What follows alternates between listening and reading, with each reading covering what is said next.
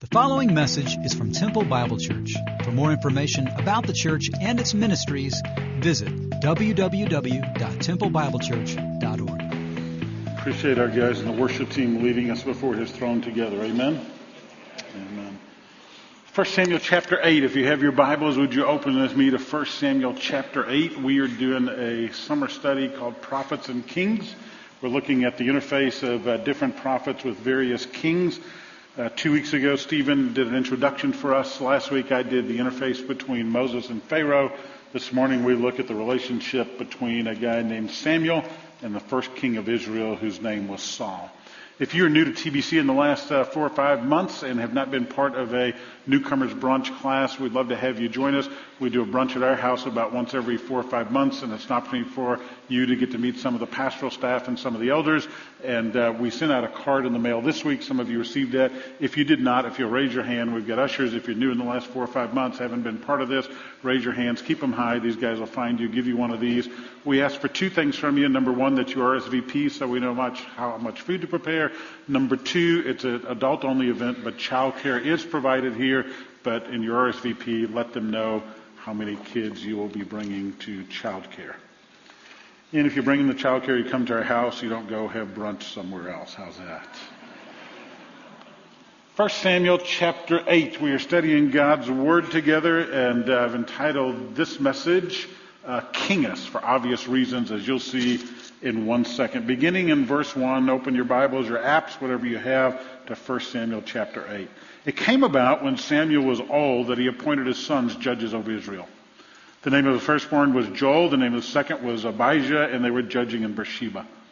His sons, however, did not walk in his ways. They turned aside after dishonest gain and took bribes and perverted justice. Then all the elders of Israel gathered together and came to Samuel at Ramah. And they said to Samuel, Behold, you've grown old, and your sons do not walk in your ways. Now appoint a king for us to judge us like all the other nations. Just a little overview. The nation of Israel has been led by judges. They have been a theocracy. Theos, theos means God. Uh, the one who represented them or ruled over them was God. And now they're asking to become a monarchy. They want to want a king. They want somebody to be their king. So up until now, God has led the nation. They've had different judges. And now we'll see the appointment of the first king of the nation of Israel. If you were with us about three years ago, we studied the life of David. We looked at uh, some of this passage together, some of these passages together, and we're going to revisit that and take a look at the interface between Saul, the first king of Israel, and Samuel, the godly prophet. Father, as we look at the word, we've worshiped you in song. We've gathered together with our community of believers that we love and care for. And Father, now we pray that you would teach us from your word. Father, I pray now that you would open our hearts our minds and our ears to hear from you. In Christ's name, amen. The nation of Israel wanted a king. They are crying out, King us. They are like a three year old ignoring the warning of their parents, and they are screaming out, We want to be led by a king right now. They, they ignore the warning of the prophet, and by the way, by ignoring the warning of the prophet, they're ignoring the warning of God. We saw last week in our study that the Hebrew word for prophet, the Old Testament was written in Hebrew. The Hebrew word for prophet is nabim. It means to bubble within. Basically, the prophet spoke the words that God had given him. So whenever the prophet was rejected, God's word was being rejected. And we come to this particular section of scripture and we find that the nation of Israel made a poor decision. They made a poor decision. They made a poor decision because they chose a king who was externally attractive but internally bankrupt. We too make poor decisions at times. We make a decision to quit a marriage. We make a decision to be unequally yoked. We make a decision to lash out in anger. We make a decision to purchase something and put our family deeper in debt. We make a decision to look for peace in a drink or in a, in a snort or in a partner that we shouldn't be with. And we too make poor decisions at times. When we reject and ignore the warnings of God, we place our families in jeopardy, we place our lives in jeopardy, we place our church in jeopardy, and we place our nation in jeopardy. And basically what happens in the nation of Israel, based upon their choice and their demands of wanting a king and wanting a king right now, they place themselves as well as their nation in jeopardy. And so when we look at this particular section of God's Word, we're, we're going to see the demands of the people trump what God desires for them to have, and God says they want it, give it to them. And they elect Saul as their king, not elect, but God appoints him as their king at their demand. And Saul becomes a very impulsive, disobedient man. In fact, later on in Samuel, God will say this about Saul I regret that I have made him king. I regret the day that I made Saul king. So let's back into the story and see how they got there when God would say, I regret that I made this man king. God's warnings to the people, first of all, he says uh, he responds to the demands of the people the demands of the people. A description at this time would be that the people were on a long drift away from God. That, that, drift is recorded for us in the book of Judges in the early chapters of 1 Samuel. We've just read the first five verses and we can see that Samuel's sons were perverted. They were not seeking after the truth of God, they were seeking after the ways of the world. And so they were perverting the truth of God and following after him. In verse 4, the elders of Israel come together and they tell Samuel two things in verse 5. First of all, you, are an old man, and secondly, your sons don't walk after God like you do. So, Samuel, we've got a problem. But we need a king, and we need a king now because you're old and your sons are ungodly. Now, now there is nothing wrong with the nation of Israel having a king. One day they would be given a king. Years before 1 Samuel chapter 8 was ever written in Deuteronomy, that God had made provision for the nation to have a king one day. So centuries before the book of Deuteronomy was written, it was during the time of Moses or shortly thereafter. And what we find in Deuteronomy 17 is a provision for a king one day. It says one day you'll enter the promised land. The Lord your God's going to give it to you. You'll possess it. You'll live in it. And you'll say, I'll set a king over me like all the nations who are around me. Now, mind you, these words are written hundreds of years before 1 Samuel chapter 8, but yet we find them totally fulfilled in chapter 8. You, you shall surely set a king over you whom the Lord your God chooses. That's the kicker. The, the king you want should be the king that God chooses. One from among your own countrymen, you'll set him as king over yourselves. You shall not put a foreigner over yourselves who is not one of your countrymen. So what we find is that the people decide they want a king. The problem is they're not willing to wait upon God to choose that king for them. It, really, the nation has two problems when it comes to choosing a king. First of all, their motive was wrong. Secondly, their timing was selfish. Their motive was wrong, their timing was selfish. Gary, where do you get that from? I get that from the end of verse 5 and also from verse 20. Now, appoint for us a king to judge us like what? What's it say in your Bible? All the other nations. We want to be like all the other nations. And if you go to chapter, chapter 8, verse 20, it says, We want a king that we may be like all the other nations, that our king may judge us and go out before us and fight in our battles. So the first thing we see is that the nation of Israel wanted a king, and, they wanted a king with the wrong motive. They wanted to be like everybody else.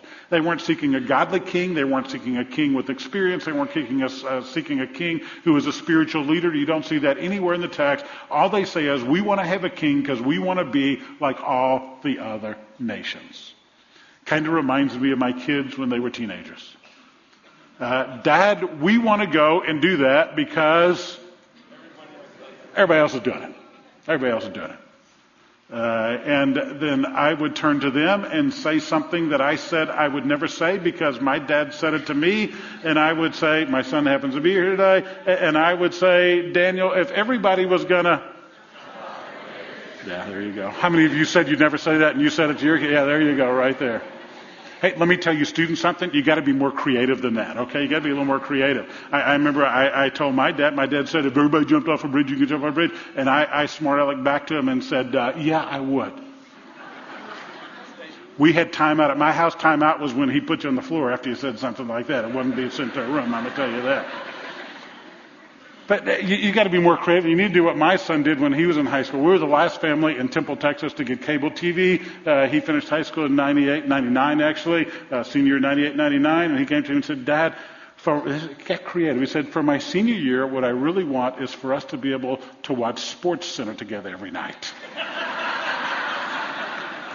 I went and signed up for it the next day. What would you do? I mean, I did the same thing. So, so you've got to be a little more creative than uh, everybody else is doing it. But the nation of Israel is not creative. All they said is everybody else has a king. We want to be like everybody else. Their motive was wrong. Secondly, their timing was selfish. Timing was selfish. They, they wanted a king right now. They, they didn't want to wait. Basically, they were rejecting God. In fact, if you drop down to verse 6, it says, This thing displeased Samuel. when they said, Give us a king, and Samuel prayed to the Lord. And he said, Lord, and the Lord said to Samuel, After that, listen to the voice of the people in regard to all they say to you, for they have not rejected you, they have rejected me from being king over them. Basically, what Samuel is saying, he said, God, I, I, I, I can't stand these people anymore. They, they are turning their backs on me, they're turning backs on you. And God, it's wrong. Their timing was wrong. They were too impatient. They wouldn't wait for God to choose a king for them. You ever get impatient with God? A few of us do, not many. Here's the reality. There are times when we get so impatient with God. God, we want it. We want it now. God, I've prayed. God, I've asked. God, I've sought. But God, you have not answered, or maybe you've answered with a caution light. Not a red light, not a green light, but a caution light. I hate caution lights. I either want to stop, I want to go, I don't want to be caught in the middle. And sometimes God says, that's why we sang that song wait upon me. Perhaps the best counsel I can give to some of you right now is to wait. Is to wait. Wait before you go and file that divorce. Wait before you quit that job. Wait before you make that purchase that's going to put you in further financial bondage. Wait on that engagement you're not sure about. Wait on changing your major for the fifth time in the last week. Just wait. Wait on leaving that small group or that Bible study or that ministry. Just wait upon the Lord. Wait and let Him lead you. Too often I'm like a little girl named Mary Jane. Mary Jane saw that her older brothers and sisters could read, so she went to the first day of preschool. She came back all excited. She picked up a book and she began to look at it and she slammed it shut and she said, I still can't read after a day at school. You ever feel that way with God? God, we've sought you. God, we've wanted to hear from you. God, you're quiet. And sometimes the silence of heaven is difficult. Well, the nation didn't wait. It had sent the prophet into distress. The demands of the people are followed by the distress of the prophet. Samuel looks up and he says, God, look at my people. Look at these people. In verse 6, it says, These things were displeasing in the sight of Samuel. The Berkeley says Samuel was distressed with the people. He was distressed.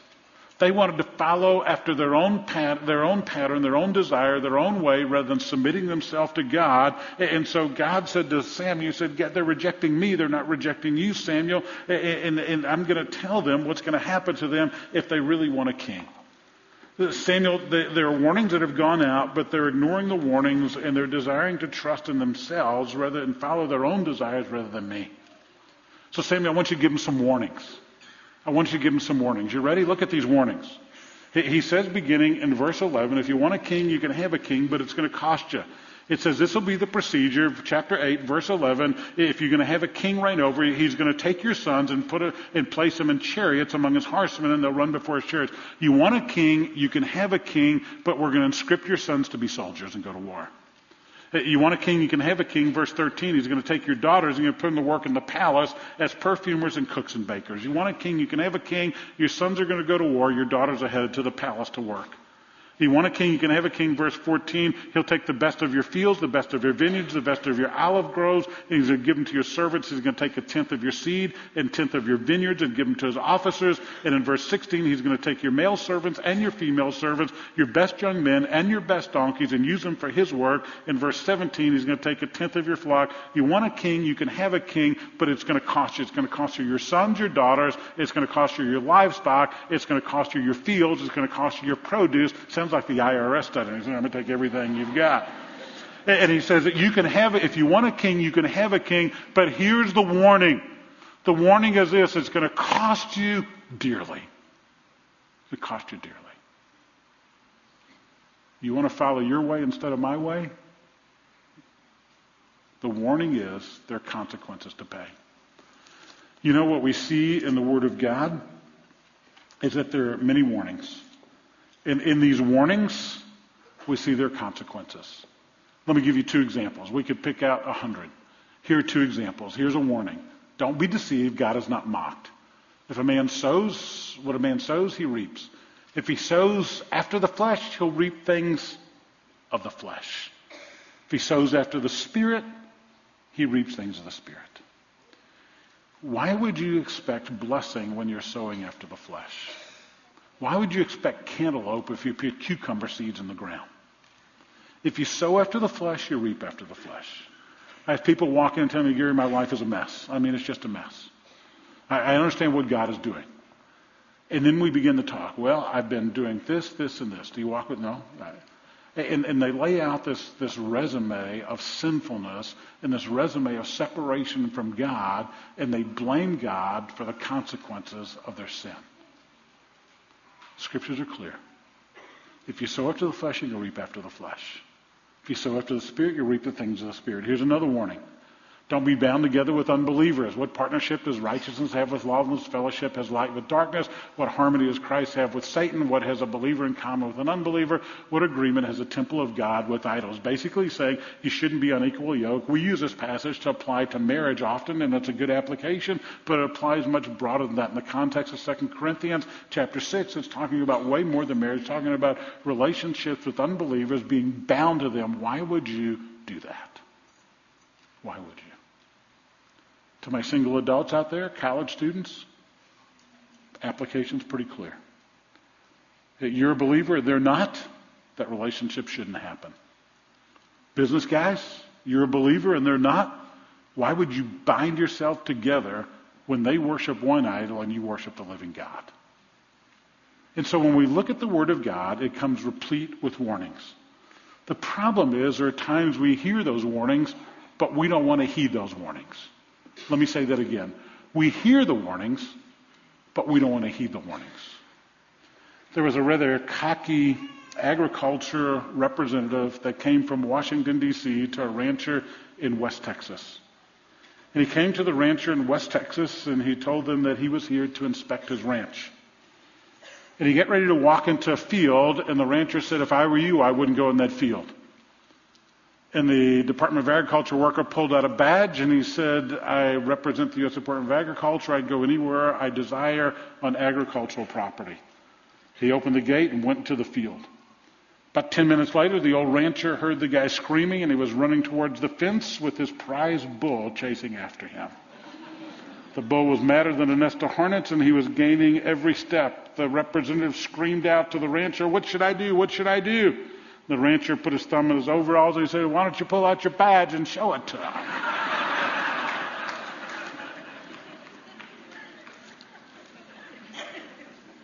That's the way we are with God's warnings. God's word is clear. Don't be unequal yoke, but we're unequal yoke. God's word is clear. Don't sow after the flesh, but we sow after the flesh. God's word is clear over and over.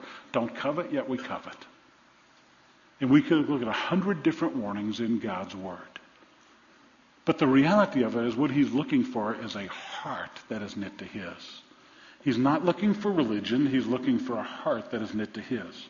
And that became the problem in the nation of Israel. Their desire was not for a godly man, their desire was for a man that looked good. And if you drop all the way down to verse, to verse 1 of chapter 9, it says there was a man in Benjamin whose name was Kish, the son of Abiel, the son of Zeror, the son of Bechorath, the son of Aphiah, the son of, ben, the son of a Benjamite. He was a mighty man of valor, and he had a son whose name was Saul. A choice man, a handsome man. There was not a more handsome man among all the sons of Israel. From his shoulders up, he was taller than any of the people. I want you to look at two things there. I want you to see what it says about Saul. What's it say about him?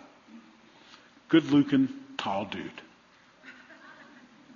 And some of you women are saying, well, that's not a bad king, really. I mean, but what does it not say about Saul? No mention of spirituality, no mention of godliness, no mention of pursuing the Savior. No mention. And so what they said is, we want a good looking guy to ride on the horse at the front of the parade so we go in the battle, we can say we have a king like everybody else and we want it right now.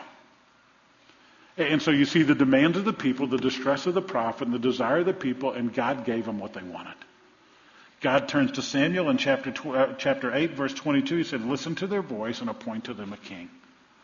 And what they get is a maniacal monarch. They get a crazy man. They get a crazy man. I mean, he is so up and down. He is so manic at times and depressed at times. It's absolutely amazing. Two episodes in his life that I'll draw from. One was an act of blatant disobedience. It was a sinful sacrifice. It's in chapter 13 of 1 Samuel.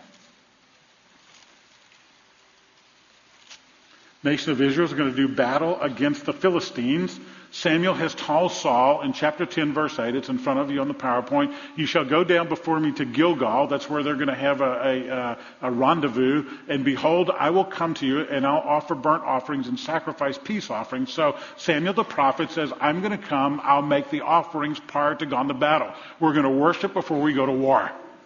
And here's what happens. This is 1 Samuel chapter 13, beginning in verse 8. Now Saul waited seven days according to the appointed time set by Samuel, but Samuel did not come to Gilgal. So Saul's getting a little impatient. I mean, the prophet is not there to offer the sacrifices to worship before they go to war. So what does Saul do? He takes things into his own hands. He is a king. He assumes a priestly role, which the word of God has forbidden him to do.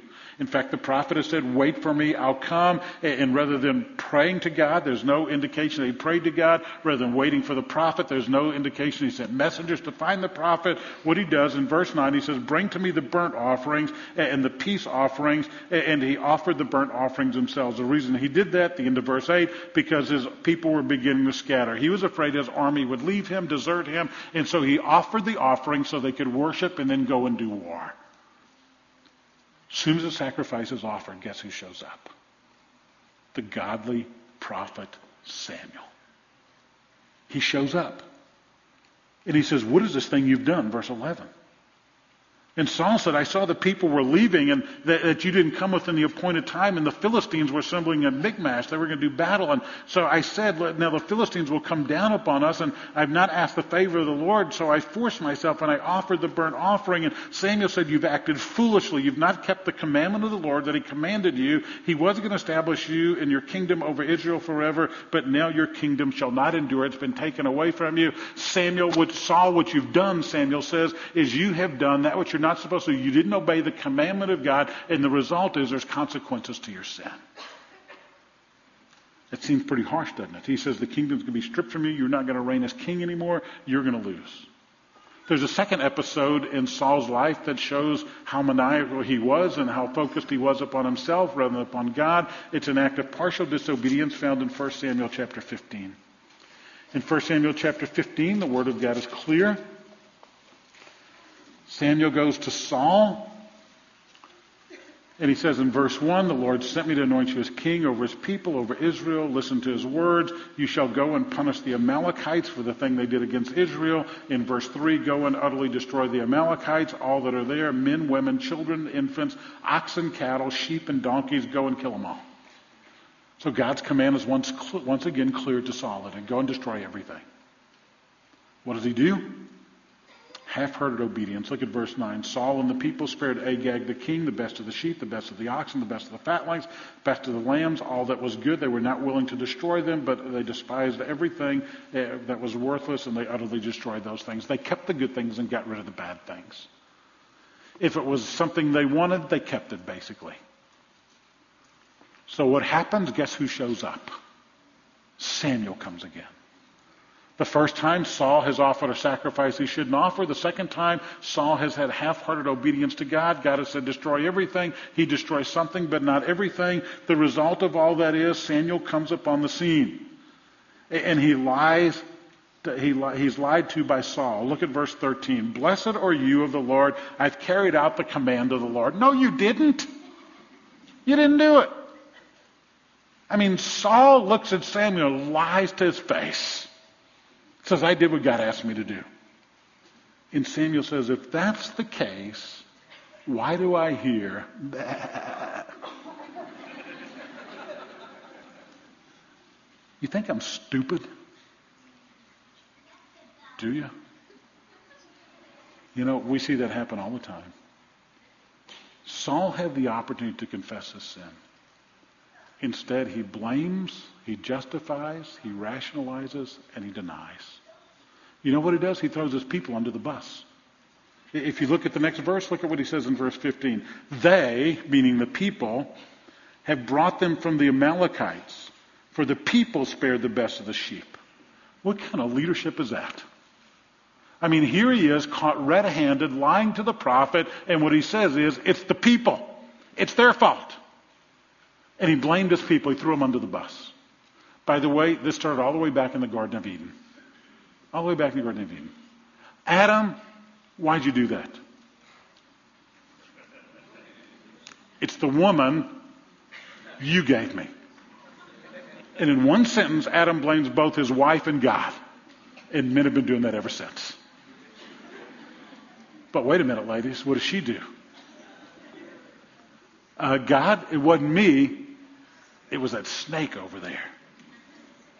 And you've been doing the same thing ever since. Saul, who is this? Why'd you do it? It's the people you gave me, God. It's their fault. And we've been blaming people ever since. There's a man who decided that his wife was getting hard of hearing, so he decided to test her. When she was in the living room watching TV, he sat in a chair the opposite end of the room behind her where she couldn't see it, and he whispered, Can you hear me now? There was no response. So he came closer and he whispered, Can you hear me now? And he came closer a third time and said, Can you hear me now? Still no response.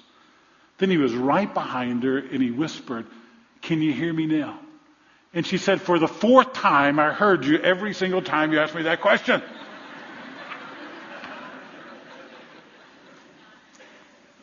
You know, he's blaming her for his issue. And we've been, some of you need to go get hearing aids as a result of that because you're having that discussion in your house right now. I know you are. Your wives keep coming to me. I can't tell how many women can, where'd you get your hearing aids, Gary? I need to send my husband to get them. We've been blaming ever since. Ever since. When you are found in sin, the scriptures say the thing to do is to confess and repent. Not blame, justify, deny, or rationalize. Some of you found in sin right now. Hey, you slept with somebody this week you're not married to. That's sin. You took something that didn't belong to you. That's sin. You went to work and you spent more time on Facebook than you did working. That's sin. You got an argument on your way to church today. And you were mad as a hornet when you walked in that back door. In fact, you weren't even talking to one another. Then you saw me and said, Hey, Pastor, good to be here. Am I reading your mail yet? That's sin.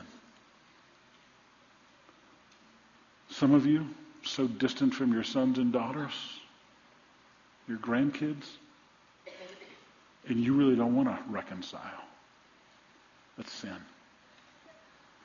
The scriptures say when you're confronted with your sin, you confess, which is agree with God, and repent, which is turn from it. Instead of rationalizing, justifying, blaming, and denying. In Samuel the prophet speaks the word of God into the life of Saul and says, Does the Lord have as much delight in your religion as in obedience? You, you think it's a good thing to show up to church all the time and live like hell out there? That's what he's saying. Does the Lord take as much delight in your burnt offerings and sacrifices? That's their religion. While you're getting wasted night after night? While you're living a life apart from God? One of my greatest concerns about living in Central Texas is that we are smothered with religion but don't have righteousness. We show up, we make the formations, but there's not internal transformation and change. And I don't know about you, but I want way more than just to be a good Boy Scout. Too many preachers talk about moral things and they want behavioral change in their congregation. I don't talk about behavioral change. I talk about heart change because if your heart beats for the Savior, your behavior will, will, will look that way as well. So we're not going to speak a bunch of moral platitudes and say, go and live this way and look that way. We're going to say, go and be transformed because when transformation takes place, then you'll live a life of obedience. I think this section is here for a couple of reasons. I think this whole section teaches us a couple of things. First of all, first of all, when you look at this section of God's Word, It teaches us that the nation chose a king out of selfishness and patience. They wanted to be like everybody else. They were selfish and impatient. They were impulsive. They didn't do what God wanted to do. They did what they wanted to do. And whenever that happens, there's chaos, there's calamity, and there's tragedy. Secondly, this is a lesson about God. It's a lesson about a gracious, merciful God who, even though he was rejected by his people, he would then pick another king, a man with a heart after his, named David. And David is a selected king of God. David had his issues, and we're going to see that next week when we look at David and his confrontation with the prophet Nathan. But this is a gracious God who told Samuel, they're rejecting me, not rejecting you. But that gracious God says, you know what? These are still my people, and I will supply for them. Just as he says to you, you're still my people. Don't run from me, run to me. And this whole section teaches us the Father knows best. His way is always better than our way. His way is always better than our way. The Father knows best. If you're a baby boomer, maybe you remember that program the program called The Father Knows Best. Father was always right in that program. Scriptures teach us that this Father knows best. He knows best. A number of years ago, there was a restaurant in uh, Market Square uh, shopping center over here called Casa de Castillo. Remember that? Good Mexican food over there. And uh, some of the folks that ran it came here years ago, and uh, at that time we could afford a whole lot, so we'd go there after Sunday church, and you could split an order of fajita nachos, and we'd get out for ten bucks. Kids could get tortillas for dessert, put honey in it, and uh, drink water, and we were in business. I'll never forget there was a time when we got there and uh, Daniel and Sarah were little. We came here when uh, he was three months old and she was two years old. I think she was probably about uh, four and he was about two. And our fajita nachos came and uh, Sarah was now in a booster seat, not a high chair. And she reached over and she picked something up out of that plate of nachos, a little green thing, a little sliver, a little pepper called a jalapeno. So here's my four-year-old daughter with a jalapeno in her hand, and she was our strong-willed one out of the two. And when she picked it up, I looked at her and said, Sarah, you don't want to do that, sweetie. And she looked at me, and she looked at jalapeno, and she looked at me, and she said, no. I said, Sarah, you don't want to do that, sweetie. No. Her hand got about halfway there, and I had a decision to make. Do I knock her hand away, or do I let her do it and teach her a lesson?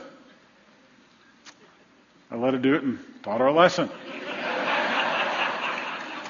She got there, and I'm going to tell you, you could have woken up the dead through all the temple taxes. I mean, that thing got her, ah, she's screaming.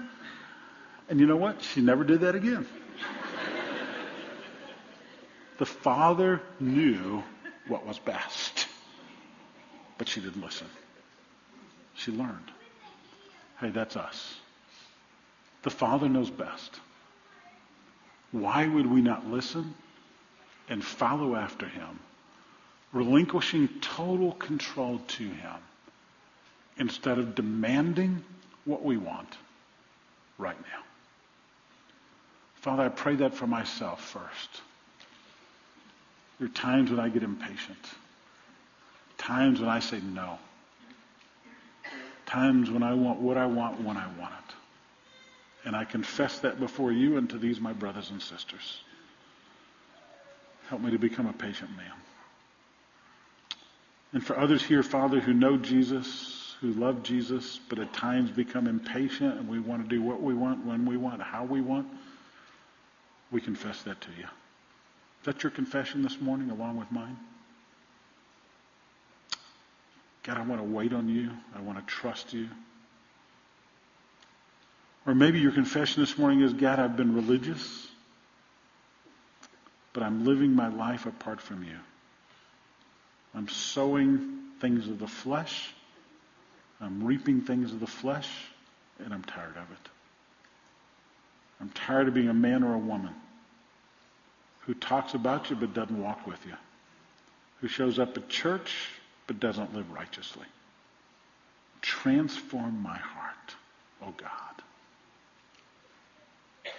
If you're here today and you're not sure if Jesus Christ is your Savior, I want to pray for you right now. I want to pray that your eyes will see, your ears will hear, your heart will be open to trust Christ as your Savior for the forgiveness of your sin. So maybe you just need to confess this morning. Maybe you need to be saved this morning. Father, I intercede on behalf of these my friends. Some that need to know Christ for the first time and be freed of the burden of sin. Others of us who've trusted Christ, but it's hard to wait. It's hard to relinquish control every day. And we confess that. We quit justifying, we quit denying, we quit blaming, we quit rationalizing our sin. And we say, make us men and women who resemble a Savior so that a lost and dying world will see Jesus in us. That's our prayer. In Christ's name, amen. You're dismissed.